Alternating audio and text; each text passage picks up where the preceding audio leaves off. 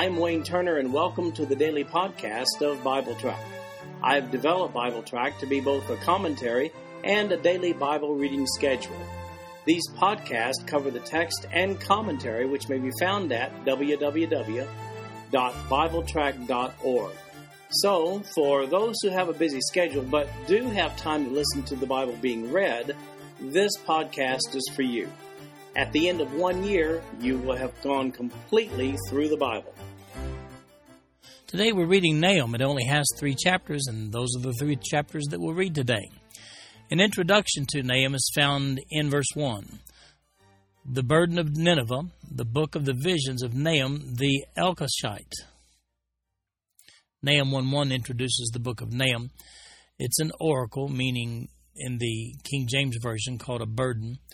It's an oracle against Nineveh. Nineveh was the seat of the Assyrian Empire who overcame Israel in 721 BC. They also overcame Judah, but uh, were never able to penetrate Jerusalem.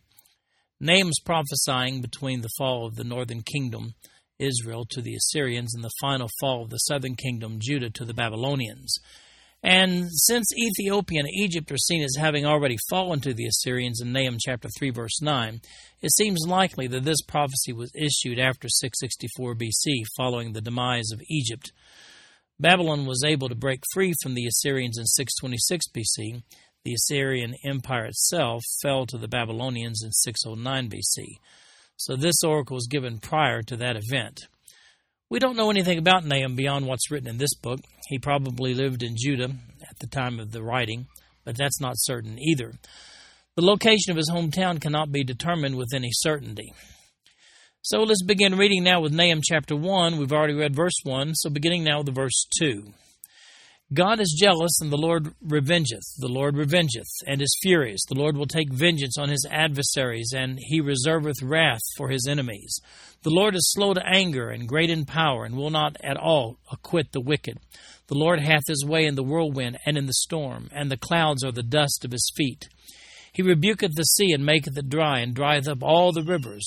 Bashan languisheth, and Carmel, and the flower of Lebanon languisheth. The mountains quake at him, and the hills melt, and the earth is burned at his presence, yea, the world and all that dwell therein. Who can stand before his indignation, and who can abide in the fierceness of his anger? His fury is poured out like fire, and the rocks are thrown down by him. The Lord is good, a stronghold in the day of trouble, and he knoweth them that trust in him. But with an overrunning flood he will make an utter end of the place thereof, and darkness shall pursue his enemies. What do ye imagine against the Lord?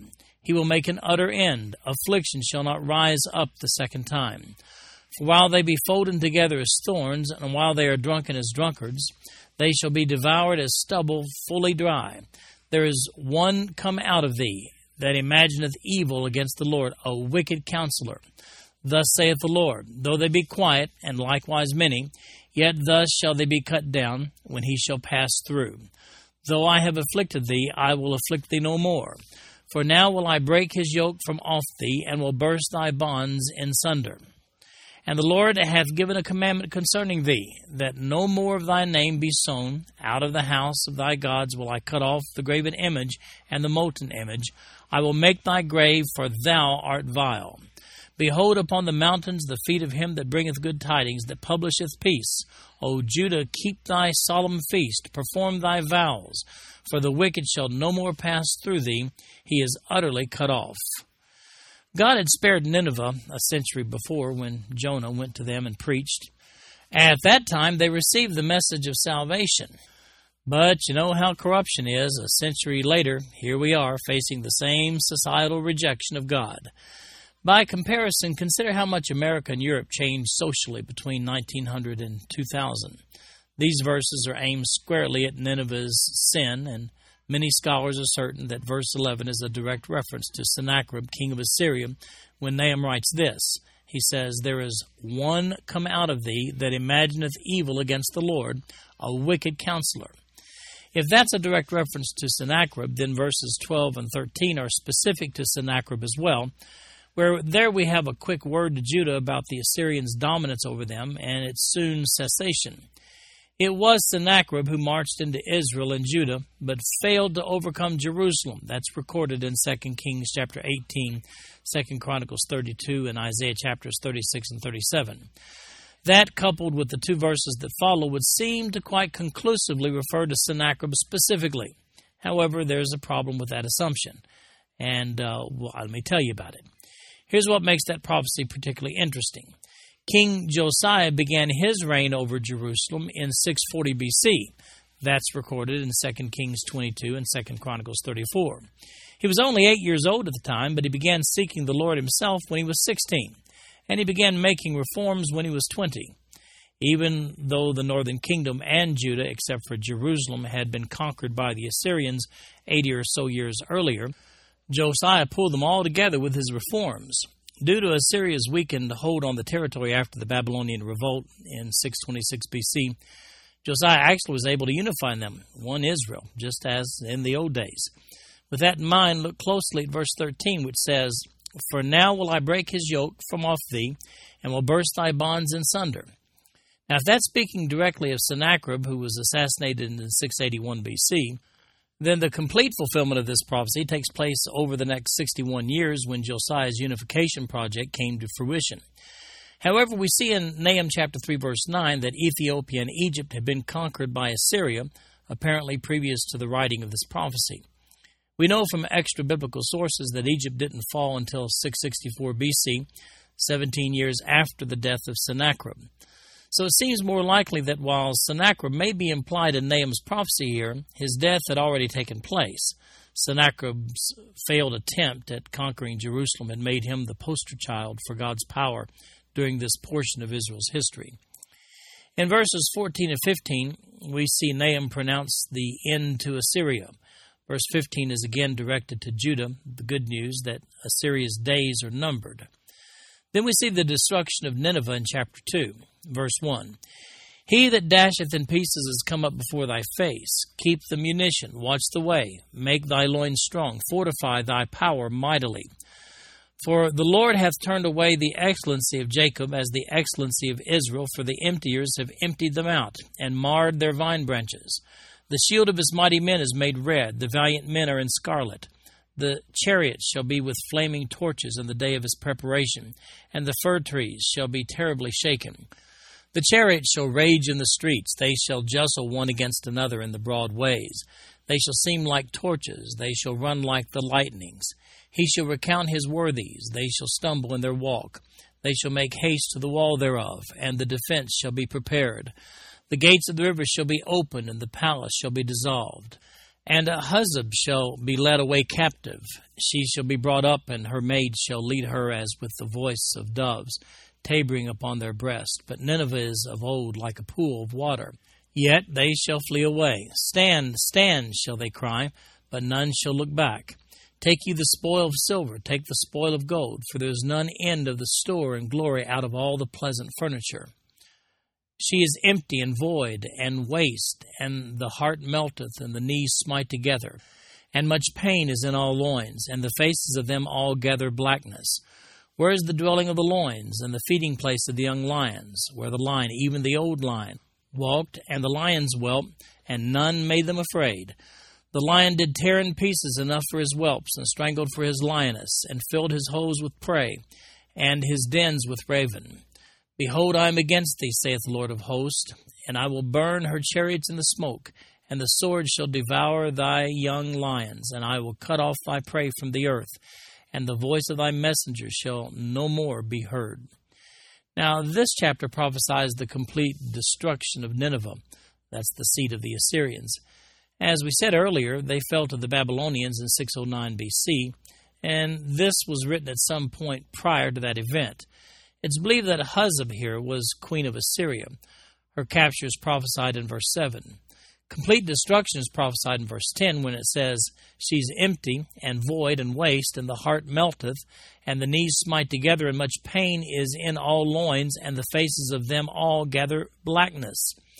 The capital city is pictured as the lion's den here in verses 11 and 12.